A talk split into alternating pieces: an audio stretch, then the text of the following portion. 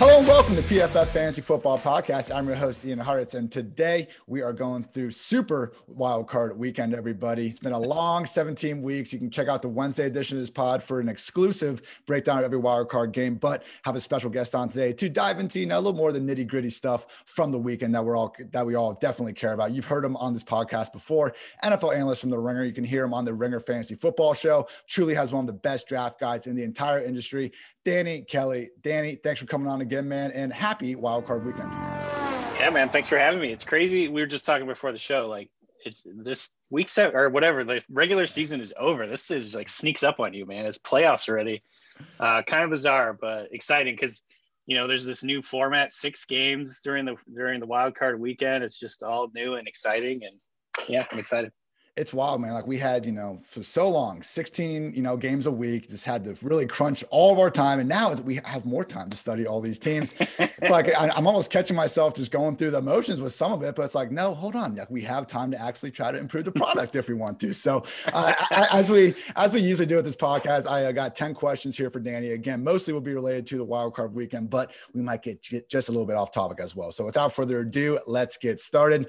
Danny mentioned before, but you came on the podcast back in August August, we did a fun 10 commandments for your fantasy football draft episode. One thing you noted that I thought was very smart then, still maintains now, uh, was to hitch a wagon to high scoring offenses. Well, here we are. Bills ranked second in scoring, and Josh Allen is absolutely humming. Do you consider the Bills the number one challenger to the Chiefs' AFC throne?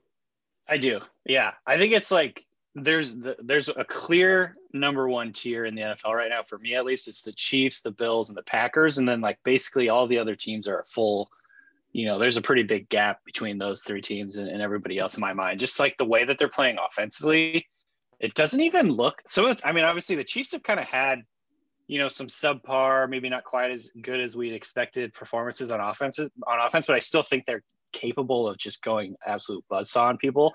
But like the Packers and the Bills, it doesn't even look like they're trying sometimes. They are just so good right now, so you know, tuned in, so in sync with each other. Josh Allen obviously has been a revelation. And I think like if anybody, if any team is going to go toe to toe with the Chiefs in terms of scoring points, you know, and, hitting explosive plays and all that, it's the Bills. And um, their defense is getting kind of hot at the right time too. I wouldn't say they're like an elite defense or anything, but they give they're good enough to like you know slow down opposing offenses and give them a chance to like do what they're going to do on offense. And um, the other thing about the Bills that maybe is a little bit underreported or underrated is like how pass heavy they've been this year. Like they're one of the top neutral situation pass teams in the NFL. They're just throwing the hell out of the ball. Um, and I mean, I can't really blame him with the way that Josh Allen is playing right now. He's just, you know, tearing people up. So, um, yeah, I would say the Bills to me look like the clear challenger to the Chiefs, and it wouldn't surprise me whatsoever if they were the ones that were in the in the Super Bowl by this by the time this is all over it seems like their quote unquote weaknesses are like the exact things that if you aren't going to be great in this, it's okay in the year 2020. Running the ball, like, okay, Devin Singletary, Zach Moss, you know, they haven't exactly right. just dominated all year, but they're throwing the hell out of it to your point because they haven't able to all season long. And you just look at how smart they've been really in every situation. They had that Rams game like in week four. I think they, you know, ran the ball like four total times in the entire first oh, half. Yeah. And like, yeah, and like you look at their run defense, and okay, it's a bad run defense, but I mean, look at the one game where they really got exposed. Clyde Edwards-Helaire goes bonkers. I don't know, man. Like, I don't mind putting the game, uh, forcing the Chiefs to hand the ball off to Clyde Edwards-Helaire and having Patrick Mahomes stand back there. They lost that game, but I think Seriously. it was a decent enough strategy, man. And you look at, you know, Havoc, which is another fun stat I've been uh, looking at a lot lately. It's tackles for a loss, forced fumbles, interceptions, uh, batted passes, and pressure divided by plays. Top four defenses this year Steelers, Buccaneers, Saints, and the Bills. I think the hmm. defense is coming on at the right time. And Josh Allen, if he keeps playing this way, he can take on anybody. That's yeah, and that's the kind of defense that you want to focus on. That's an interesting set. Actually, I've never seen that. That's uh, you have to show me where to find that. But yeah.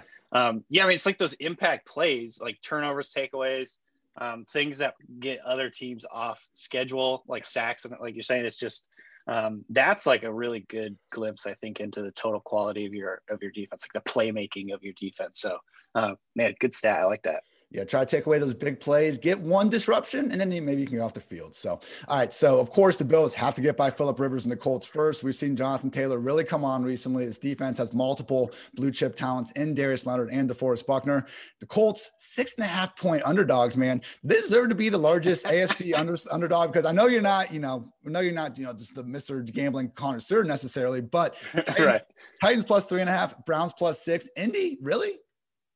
I would say you know, maybe as we get closer to the game, like the Browns will start the gap will be bigger just because they have all the COVID issues right now, and like their coach isn't even going to be able to like Stefanski is not going to be able to coach them. They've got several major players on the COVID list not going to play this week, so that might you know the spread might get bigger or whatever as as we get closer to the weekend. But um, deserve is probably not the right word I would say in in the sense, but like I do think it, it makes sense to me just logically the way that Bill, the Bills have been playing lately um, they've just absolutely gone scorched earth on people. I mean, they went and played the Dolphins, who were playing for a chance to get into the playoffs. Like they were playing for their lives.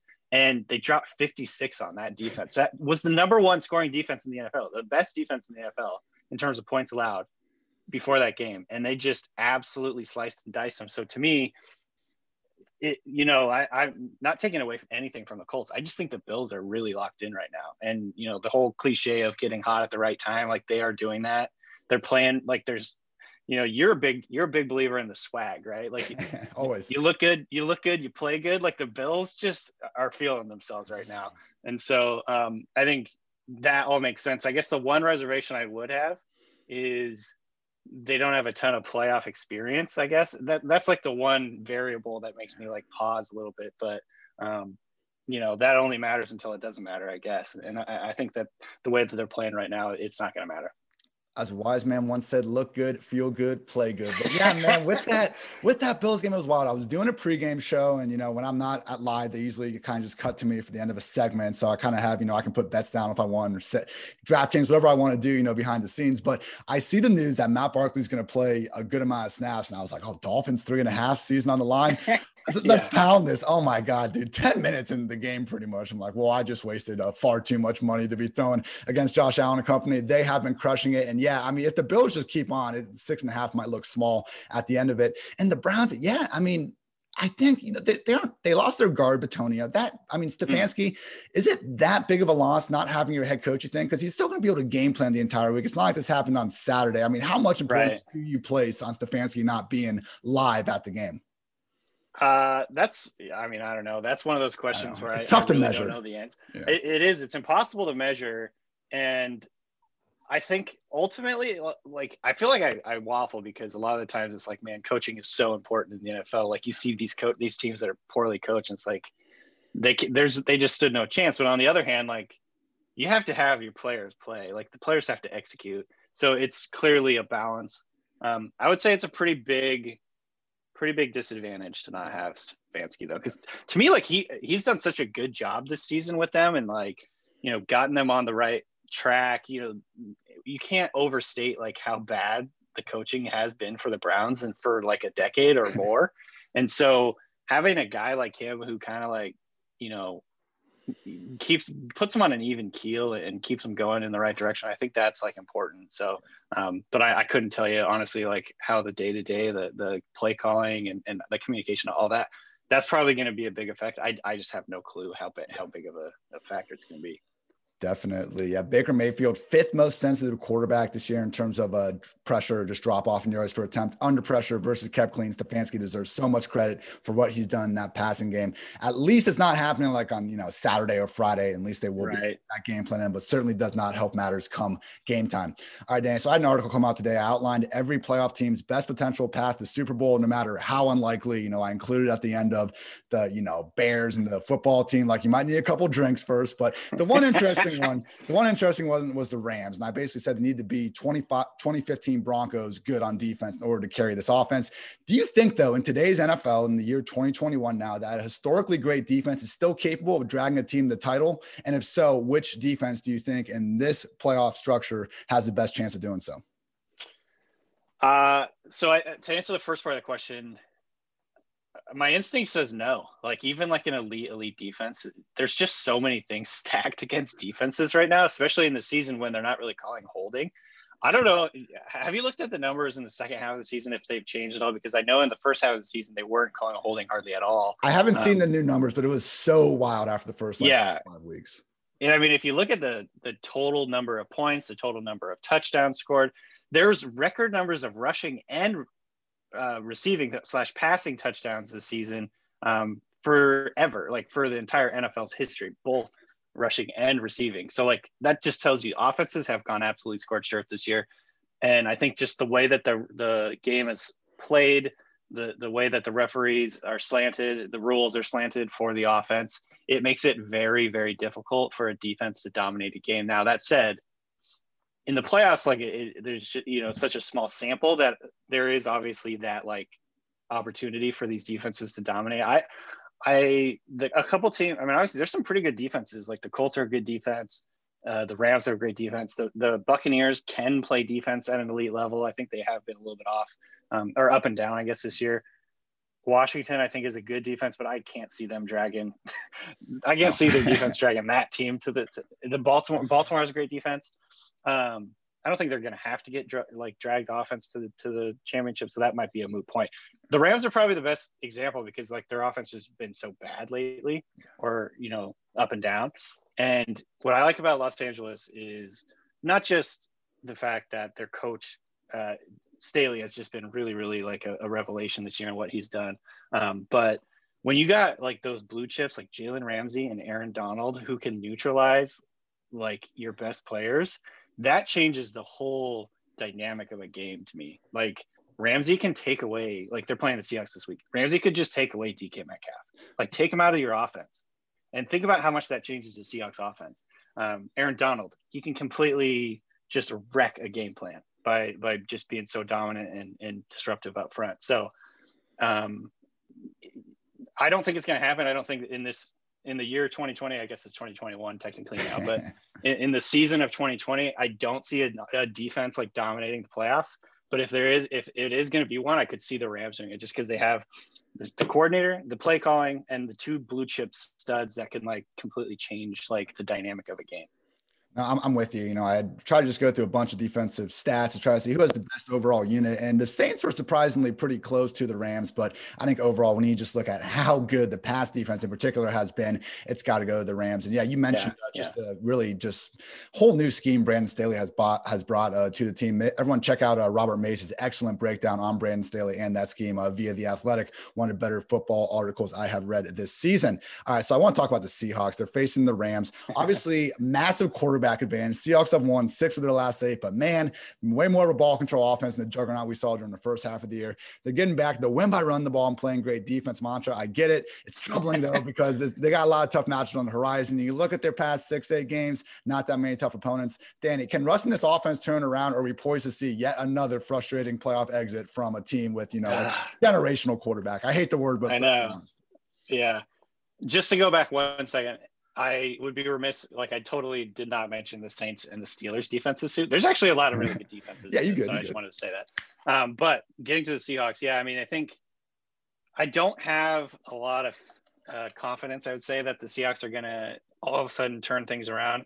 the problem is a lot of it is like number one, philosophically, I think Pete Carroll has like just hammered it home to, to Russell Wilson like don't turn the ball over. Like it, turning the ball over is the worst thing that you can do is if you turn the ball over, we're going to lose. That's like essentially what he's telling Russell Wilson. In addition to that, I think Wilson has been, you know, for lack of a better word, like gun shy lately, like just not pulling the trigger on tight window throws, not being aggressive. They've hardly hit any deep shots over the last few weeks. I know, I, I think I saw, I heard uh, the great Greg Cosell talking about how um, DK Metcalf hadn't had like a 20 plus yard reception in like a month. And so that could be that could have changed last week. I can't remember off the top of my head, but it's like that's just you know that factor, that variable is a big deal to me. Like in Russell and the Seahawks in general, like are just not. Wilson's game isn't like dink and dunk, yeah. move the chains, you know, like get the ball out quick. That's not really his game. Like he's he's running around the backfield trying to make like a 30 yard bomb downfield. So can they figure it out? Yeah they have, they have Wilson, they've got DK Metcalf, like it's possible, but just the way that they've been playing, I don't, I don't know, like especially against a team like the Rams, who kind of just know them so well and have had their number in the past. It, it, it doesn't look promising. I think this first game, if they can get past the Rams, anything goes. But this week, the game is, I think, going to be like a low scoring slog, and they're just going to have essentially, like I said, they're just not, they're going to try not to turn the ball over. And if they don't turn the ball over, they think they're going to get in a good position to win. I, I guarantee you, after watching the last 10 years of the Seahawks play, it's going to come down to the final possession. There's going to be like a minute left in the game, and we're going to be like, I don't know who's going to win this game. Like it's going to come down to the final possession, I guarantee you. So um, I'm just readying myself for that. I'm, I'm, you know, as some people know, I'm a Seahawks fan, so this is just like torturous to me. As your uh, coworker Kevin Clark so eloquently put it that one time, the Seahawks have yeah. never ever played a regular regular game. Do not yeah. expect that to change in this spot. Yeah. Yeah. So, man, one crazy stat I found because remember, it's you know Russell Wilson. I've seen these Cowboys games, the Packers game last year. Like he just has these great games and he doesn't throw enough. In 13 of 15 career playoff games, 31 or fewer passes from Russell Wilson. I get yep. it; they've been winning with the ball control, but you look since Week 12, they faced the Eagles, the Giants, the Jets, the football team, the Rams, and the 49ers. 23 or fewer points to all of them, under 250 passing yards. It's good. The defense is playing better. They can only play, yeah. you know, up to whoever they're playing, but you do wonder how this is going to persist now that they finally got to play better defenses and probably better offenses. Real quick, while we're on this game, I've seen people float around this idea. Are the Rams better off with John Wolford or Jared Goff on their center? I mean, the, I guess first you have to answer the question like, how healthy is Goff? Like, Fair. is his hand good? But if, if a healthy Goff, obviously, I think they're going to go with Goff, and they're probably better off them. Like, and it's the same idea, you know, like they're able. They, I think they would be able to hit bigger plays in the passing game with Goff in theory. Um, you know, just what make what uh, McVay can like design in that offense, the way he's able to get guys open. Um, I've seen Goff, you know, work the Seahawks before. I've seen the uh, McVay in that offense just completely, you know, dominant. And maybe not like lately, but like over the years, they've had some battles, and the Seahawks have just got run out of stadium in a couple of those. And so, like, it wouldn't. I wouldn't put it past the Rams to come out and have a good game with Goff under center. That said, I think like the idea and the argument for Wolford is what he can do with his legs. It's not like his passing necessarily, but it's just like he's a little more dynamic. And, and we've seen so many times this year that Goff, um, if his first read isn't open, or if something happens like where the pressure comes at the middle or the, the pocket isn't just good for him, like it completely falls apart. And that's not, and, it's the different dynamic with Wolford because he can like make things happen with his legs. He can escape it's just and you know the Seahawks have had trouble with with mobile quarterbacks in the past. Like it's just I don't know. Like I bottom line, they're probably better off with Goff, but I could see the argument for going with Wolford just because of what he does with his legs, and that's given the Seahawks trouble in the past too. Is you know when when you have a mobile quarterback who can scramble and who can run, they can do design run stuff. That's good for third downs. You can move the chains. And I don't have a ton of faith in Goff, honestly, right now, like just the way he's been playing.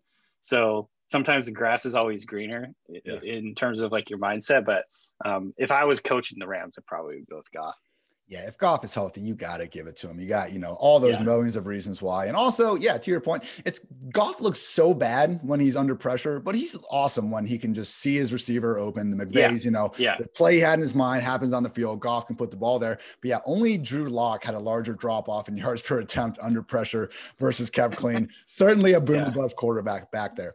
All right. So in the playoffs as a whole, we got a lot of great wide receivers Davante Adams, Stefon Diggs, DK Metcalf, Terry McLaurin, Allen Robinson, Mike Evans. The list goes on. And yet, here come the Ravens with Marquise Brown and Mark Andrews to complement Lamar Jackson. Man, how differently would you look at this Ravens team as a whole, as a contender, if they could add a legit top 15 talent at wide receiver? Because we heard the Antonio Brown rumors in the offseason, but nothing came to it. You know, Baker got mm-hmm. OBJ, Josh Allen got Diggs, Kyler got Hopkins. I feel like a lot of these young quarterbacks have gotten blessed by a top wide receiver. Lamar has not been one of them. Yeah, I mean, I think the easy it's pretty easy to answer. Yeah i think it'd be awesome for them. It'd be a huge huge bonus. And i think we've seen marquise brown has like picked things up over the last like six weeks or whatever. He's had actually a pretty good stretch run here for the season. And the difference that makes in their offense is huge. And um, i'm a i'm a marquise brown fan and and i have high hopes for him in the long run. He just wasn't very good for most of the season. And that i think was a big part of why their passing game was so bad. And they have like you know, uh, Miles Boykin hasn't really developed. Devin Duvernay is still a rookie, and he's just kind of like a gadget guy at this point in time. Um, you know, Willie Snead being your kind of like your veteran number one, like that's not gonna, you know, there's nothing to write home about. So great, I, I think it absolutely would be a huge thing for. I mean, look at the difference that Stefon Diggs has made for Josh Allen, and I think Josh, you can't take away from what Josh Allen has done. Like obviously he improved a lot himself, but like getting a guy like that who can get open whenever he wants, um, and who can make plays, you know, at the catch point, uh, do stuff after the catch. I think that would be huge for Lamar.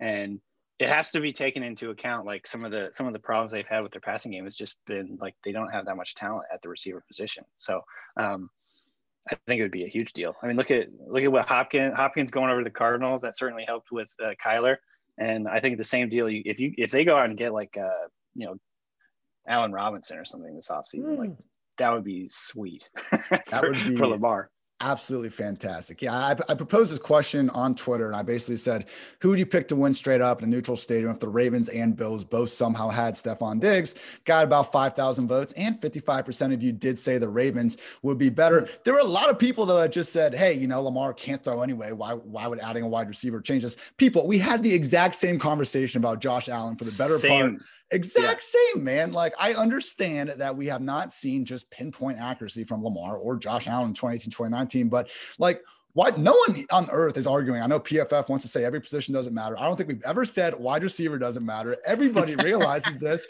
Give the guy some ballers to throw to. That should be, I mean, I know we haven't gotten to the offseason needs just yet, but that's got to be the Ravens' number one priority for 2021. Yeah, and honestly, like you said, it's the exact same. It's the exact same discussion, same argument um, coming out, Josh Allen, the big hit on him was he's not accurate. In in 2019, he was literally the least accurate deep ball thrower in the NFL. He was the worst. And so that's what people are talking about with Lamar this year. Like he, he has been bad. Like he like when he tries to throw outside the numbers, it's usually a little bit overthrown or whatever. And um, the touch isn't there. But that's what we are exactly saying with Josh Allen. Now, yeah. Josh Allen is a bit of an outlier. So maybe Lamar never gets there but I certainly don't think it hurts to like get him some weapons, get him that sporting cast. It's always important for a young quarterback. So yeah, I mean, I think it's like a no brainer. Let's find out first, and if he doesn't improve, okay. But let's at least uh, yeah, exactly. Let's, let's, at least try to find out. The season is in full swing, and the action is still unfolding. So head over to DraftKings Sportsbook, America's top-rated sportsbook app, with so many storylines in both professional and collegiate sports. This is the time to check out all that DraftKings Sportsbook has to offer. If you haven't tried the app yet, head to the App Store now because you do not want to miss this, people. To celebrate Sunday's action, DraftKings is ensuring all new users are covered up to $100. That's right, you bet they cover with risk free Sunday betting. Additionally, this weekend there is plenty of action to get on, so head to the app now to start making it rain. On top of those great sign up offers, DraftKings offers great odd, odds boosts every Sunday to help you make it rain. DraftKings is safe, reliable, and secure, making it easy for you to deposit and withdraw your money at your convenience. So download the top rated DraftKings Sportsbook app now and use promo code PFF when you sign up to get this can't miss offer. Again, DraftKings Sportsbook is ensuring your Sunday bets up to $100. That's right, you bet and they cover up to $100 when you use promo code PFF during sign up for a limited time only at DraftKings Sportsbook. So must be 21 or older, New Jersey, Indiana, or Pennsylvania only. Risk-free coverage paid out in site credits. Restrictions apply. See DraftKings.com slash sportsbook for details. If you have a gambling problem, call 1-800-GAMBLER or in Indiana, 1-800-9-WITH-IT. All right. I want to talk about the Titans a little bit because they're basically like the inverse Steelers at this point. Fantastic offense, awful defense. I mean, legit bottom five defense in terms of EPA per play this year. But hey, Derrick Henry, Ryan Tannehill, Tennessee can keep up with anybody. And yet they're the only home underdog in the playoffs. Who do you like in Titans Ravens straight up and why? Uh, I like the Ravens a little bit. And I think it's and that's actually kind of hard to say because I really like what the Titans are doing. Like I'm a huge Tannehill stan. I think he's been awesome. Like he's still not getting enough credit. Derrick Henry's obviously awesome. AJ Brown's awesome. Um, you're wide receiver one, right? Oh yes, you guy. Always AJ B wide receiver one season. he's amazing. Um, so I love that offense, but I think the the Ravens are more balanced, and I think that their offense is getting hot at the right time. And honestly, like it's a bad matchup for the Titans. And you know, again, I we said this last year, that was the weird like when the Titans beat the the Ravens in in the divisional round, I believe it was like that was the weirdest game. Like there's so many things that happen in that game that would like it, it like you couldn't have you know, guessed or predicted that things like that would happen. Um, I'm guessing that's not going to happen again this year. So I'm going with the Ravens here, and I, and I can see why I, they are favored, right? Like I, I can understand that their offense is clicking, their defense has been really really strong all year. Like we don't really talk about the Ravens defense, but like they're just solid. Yeah. And um, yeah, so I think with with the way that Lamar's been playing, the way that they can in theory, I know this is a cliche, but they can control the clock, they can control possessions, like limit the amount of possessions the Titans have. Um, and I think that gives them an advantage. So I'm going with the Ravens by a bit here, but I do like both of these teams a lot. Yeah, I would just say, uh, you know, on PFF.com, Seth Galina wrote a good feature on just how the MVP version of Lamar Jackson has been showing back up. You can look through the schedule, and it hasn't been pretty. And I did use that right. to talk about the Seahawks defense, but they are blowing these teams out. They're doing exactly what you should be doing, the bad teams. Right. Nobody has a better point differential than the Ravens this year. Lamar's running better than ever. And yeah, I mean, look, even his, uh, you know, passing ability in the intermediate areas of the field has improved a little bit in this uh, second half of the year. So if the Titans were just going to really put the game on Ryan Tannehill's back, I feel like they would have a better chance, which hurts me to say. I'm not trying to take anything away from Derrick Henry, but I'm just worried that if they if Henry doesn't go for 200 yards and he gets 20 plus carries, it seems like that's a losing formula. Yeah, and I think that's that's what they're going to do. They're going to try and get him going. And there, there's like a scenario I can see where they try and get him going for a little too long, and then at that point, like they're behind by too much. You know what I mean? Um, especially with the way that the Ravens are playing. So um, if they can't get the run game going at the beginning of the game and they just kind of like stick with it a little too long, I could see that being a bad thing. But like you said, if they if they really lean on Tannehill and like go pretty fat, like pass her pass heavy on first and second down, um, I could see this being you know a pretty good game for them. So that's kind of like I'm very interested to see how like they coach this and how like they approach it. 100%, 100%. So, kind of staying on this topic, I mean, the idea that running backs don't matter, I think it's been so overblown. Obviously, a position that touches the ball 20 plus time per game matters. If you've played, you know, football at any level, really up until college, like your best players either playing running back or quarterback because they touch the ball more than anybody. So, I think the idea, more of a roster building principle than anything, it's just the reality mm. when you have a salary cap, you just don't pay as much to running back. I understand that, but looking across the wild card round, Alvin Kamara, Nick Chubb, Derrick Henry standing out as the big three stud RBs. Danny, let's say we got a neutral offense and situation. Which of these three RBs would you most want to have on your team for the next five years?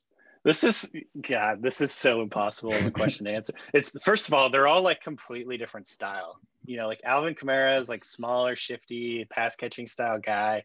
Um, Derrick Henry is like give him 35 carries and like let him do work type of deal. And then I think I feel like I'm going with Nick Chubb. I think because he's sort of right in the middle. Um, you know, he's not as big and, and physically dominant as Derrick Henry, but he's explosive as hell. Like he's the most, probably the most explosive runner in the NFL, pure runner. Um, he's got the speed, he's got the shiftiness, the explosion. Um, I've made it like a joke, like his feet just grip the ground differently than every other human being on earth. Like he just has better traction than people for some reason. It's like he's wearing like he's wearing like magnetic shoes when everybody else is like slipping around on the ice. It's crazy. Um, but he just really like that's like the difference he, he makes as a runner. Like he's cutting faster than guys. Like he's getting up to top speed faster than everybody else. Um, I don't think he's like a zero in the passing game. Like you can use him in the passing game a little bit. Um, so I guess I would probably go with Chubb. I lean I lean towards like the pass catching side a little bit because I I, I think that running backs that can you know factor on in the passing game a lot really make it tough on a defense. So I'd probably lean Chubb and then then Kamara. But, but like, I mean, how do you argue against Henry? Like the way that that dude plays, you know what I mean? Like it, it's a philosophical thing. Love all three of those guys, but yeah, I'm going Chubb. Who's your who? You got to answer that question. Oh, I am. I am. I'm coming back. I am with you. I do think in in this situation, neutral, you know, team and everything. I do think Chubb makes the most sense because we don't know if he can't be a good receiving back or not. He caught 16 of 18 targets this year, no drops. I mean, he had that one catch as a rookie. I think it was against the Bengals where he like legit mossed this dude on a wheel route for a touchdown. Like it's not his fault. They have one of the game's best right. receiving backs in Kareem Hunt there. Derrick Henry, you know, just get him the ball on screens and stuff. I get that too. He's not necessarily awful, but no, I do think Nick Chubb makes the most sense in this uh, quirky little scenario I've uh, driven up here for us. So, want to talk about Kamara's team though, because the Saints they sputtered in recent playoff performances. You know, the Vikings I think have really brought this to fruition when they just restricted underneath areas of the field. You know, just things have been tough. And hey, the Bears defense maybe not the same world beaters we saw in 2018, but we know they're still capable of some good things. Mitch Trubisky has led this offense at 30 plus points against everyone other than the Packers since he got his job back. Danny, on a scale from one to 10, how confident are you in the Bears pulling off the week's biggest upset and knocking off the Saints? Uh, I would say maybe like a two or a three. I'm not, I'm not real confident. I think, I definitely think it's like in the realm of possibility because weird stuff always happens in the playoffs. But, um, I mean, man, did you see uh, Trubisky's passing chart from last week? It was like legitimately everything except for one pass, one completion, I should say, was within like five yards. Everything. And so they were obviously like hiding him and, and trying to like mitigate his his impact, his negative impact. Obviously, you know, you want your quarterback to have a, a like a big positive impact and make big plays, but it didn't seem like they trust him at all. You know, going back uh, the previous like th- three games or whatever, four games before that, he had looked pretty good. Like the way that they'd schemed up the offense around him, a lot of play action um, you know, getting him on the outside on, on, naked bootlegs, using him in the run game a little bit, like that all works. Um, but I think it, I think it's like crucial for the Bears to get their run game going, like they have had over the last month or so in this game. And, and the Saints are just so good defensively. Like I could see them kind of bottling that up, focusing on that, and things could go haywire for this offense with Trubisky like trying to carry them. So um, if the Saints, can, I, I feel like if the Saints can take Montgomery kind of out of it, the Bears could be in trouble here. So, and, and I see like, I feel like that's probably the, like the most, you know, likely thing to happen in this one. Yeah. Mr. Trubisky this year on passes thrown at least 20 yards downfield, six completions on 33 attempts, two touchdowns, four picks, 5.2 yards per attempt. The only quarterback worse with at least 20 attempts. Dwayne wow. Haskins, who does currently not have a job.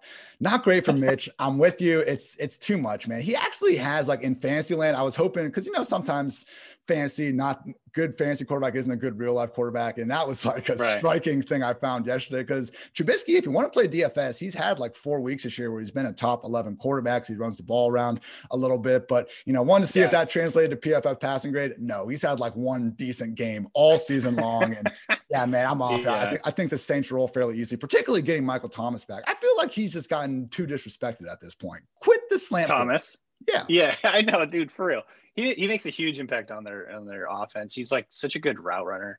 Um, I feel like honestly, the knock on him like he doesn't go deep or whatever, but it's like that's not really their offense. It's more like on the quarterback in my mind. so yeah. um, don't don't knock Thomas for like being the you know the safety net slash like quarterback's best friend or, or like he's just doing what their offense needs him to do. He had Brandin Cooks as a rookie, but since then he's had old man Ted Ginn as a number two, Emmanuel Sanders this year, but he's been hurt. Noodle arm yeah. and then Taysom freaking Hill. Like, what do you want yeah. the guy to do? Alvin Kamara, Alvin Kamara is spectacular. He's not exactly clearing out more space in the underneath areas of the field. I mean, hey, if we're looking yeah. at you know the Saints in the future, let's say Jameis Winston wins that job. Michael Thomas, like he could even have a higher ceiling with the quarterback that could actually push the ball downfield more. Yeah, I mean, it's like, would you rather have him like running wind sprints and just running downfield, not getting any targets? So, um, yeah, I mean, I think he's he's really he's an outstanding one of the best receivers in the game. Absolutely. All right. So, excluding the Chiefs and Packers, who were good enough to get their first round buys, which playoff team from this year do you think will be in the best position to win next year? That's a great question. There's a couple of them here. My first thought is the Bills seem set up to be good for a long time with Josh Allen, with Stefon Diggs, um, you know, the coaching staff there. The one thing that worries me just a little bit is if Brian Daboll gets a job somewhere else this offseason, it seems like he's going to get a head coaching job. Then maybe that like kind of messes with like the chemistry they have in that passing game.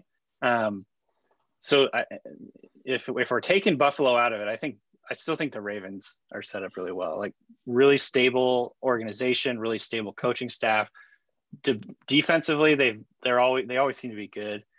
And like we talked about earlier in the pod, like if they can get a couple more weapons for Lamar Jackson, like build that out around him. It doesn't seem like Greg Roman is going to be going anywhere, at least not getting another coaching job.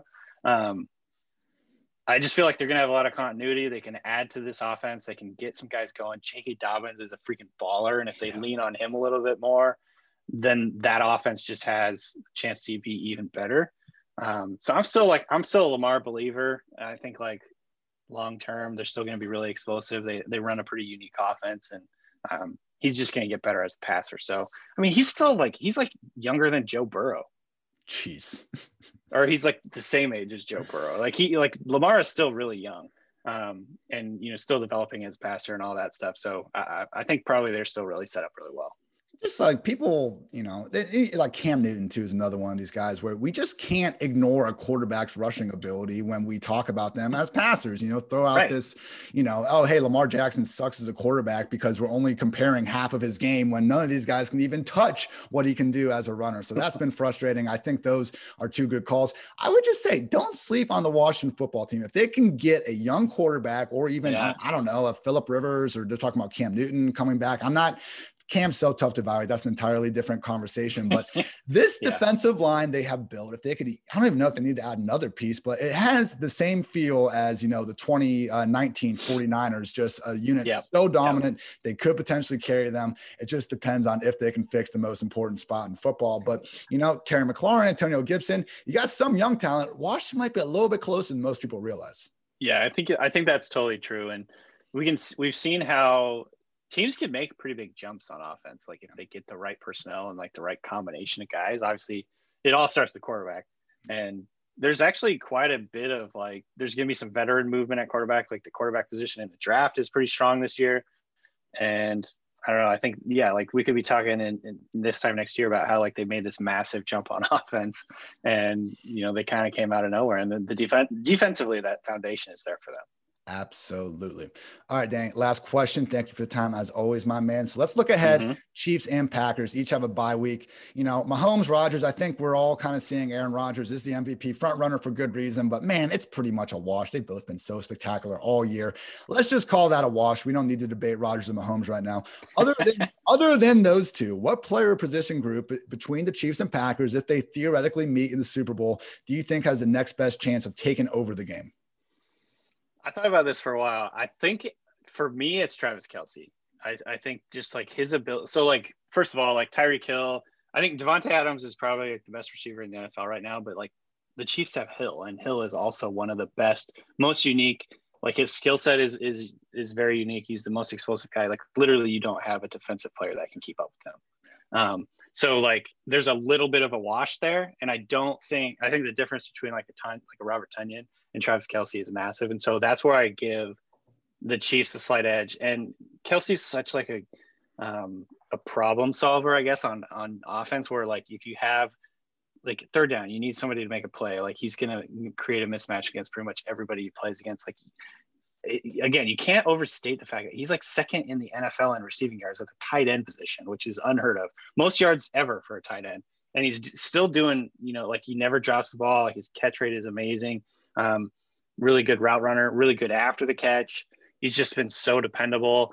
When Mahomes does his like, you know, outside the pocket improv, like they're on the same page, they're like mind meld. So I don't know. I think, you know, just Travis Kelce is sort of that X factor for the Chiefs where even if, you know, they've they've had some injuries on the offensive line, they just haven't been quite as like in sync as we were used to them seeing, but they still have that Kelce um, you know, like mismatch creating thing that they can lean on and, and I trust Andy Reid to like get him into the right matchups and stuff. So I'd say I'd say Kelce gives them the slight edge, but it's it's so tough to pick against the, the Packers right now. I have the I have the Chiefs like in my prediction. I picked the Chiefs to win it all over the Packers. Mm-hmm. Kind of obviously really chalk, but like these two are just like buzzsaw teams. Um, and I think that's kind of like the difference right there since uh, Mahomes took over in 2018, only DeAndre Hopkins has more receiving yards than Travis Kelce. Man, I feel That's like crazy you know, back in, I think it was like 2013, 2014, when Jimmy Graham was reaching the end of the Saints, they threw this, they had this big dispute because Graham was saying, like, I spend more of my time as a wide receiver. Call me a yeah. wide and you're going to make more money on the franchise tag. I think this is now doing a disservice to Travis Kelce because he is in any top 10 receiver conversation, tight ends and wide receivers alike. I mean, his deal right now, he's making less money per year than Sammy Watkins' original deal with the Chiefs. Like, okay, I'm not trying to hate on Sammy, but that's ridiculous. Like, yeah, that is absolutely crazy. I feel like we should throw out this uh, just kind of positional doesn't it's becoming like the kind of edge rusher linebacker type thing like, like pass catcher. He's a pass catcher. Exactly. What are we doing? Yeah. I mean, I like honestly, I don't have the numbers in front of me, but like, how often are they asking him to like make blocks and stay in? Like, he's running mostly routes, and you know the the what he does, like he's mostly lined up in the slot. They even give him like carries from the backfield and like these little shovel passes on, you know, like these little underneath things that they do. So um, I mean, I'm with you. I know the NFL has a, a important reason for not wanting to like change the status quo or whatever, but like absolutely agree with you. Like he deserves to be paid as a receiver. He, he deserves to be paid as one of the top pass catchers in the NFL. And what is so crazy too, man? Like this year, I, am not saying I expected uh, him to fall off or anything, but tight end's demanding position. Rob Gronkowski is only 144 days older than Travis Kelce, and yeah, he, he looks better than ever after the catch. I don't know if this is ever going to slow down. Even when he does slow down, he's going to age better than ever because he's got Mahomes chucking him the ball. He, I love Mahomes or uh, Kelce is so interesting because you're right. He's like 31 or 30, whatever it is. He, he's like getting up there in age. Like he's like a, essentially the same age as like Zach Ertz. We all think Zach Ertz is like washed, you know? and so it's like, I don't know. The, the fact that he's still doing what he's doing, like when he runs, he can corner so fast. He, he's like got like that really low center of gravity as a runner where he's like kind of like scooting around. And um, it just feels, it, and to me, it doesn't feel fluky at all. Like he could be keep doing this for years he's living young, man. Uh, before this whole pandemic thing started, he was at Texas Tech basketball games, chugging beers with Mahomes in the crowd. He's he's living the life of a 20 year old still. You gotta absolutely love it. Danny, that's gonna do it, man. Everyone, make sure you follow Danny on Twitter if you haven't already at Danny B Kelly. Danny, all your stuff's up on the Ringer. You got the Ringer Fantasy Football Show. Anything else you want to pitch? Uh, no, that's it. Yeah, just check out my work at theringer.com and I'll be having the NFL draft guide be going here probably in the end of January. Start start uploading that. So look for that in a few weeks truly one of the best draft guides in the game everybody. Make sure you check that out. Thank you danny for the time again. Thank you everybody for listening out there to the pff fantasy football podcast. Again episodes every wednesday and friday moving on throughout the playoffs and i will be getting some solo exit interviews up before too long. So that's gonna do it everybody. Thank you again for listening. He's danny i'm ian and until next time take care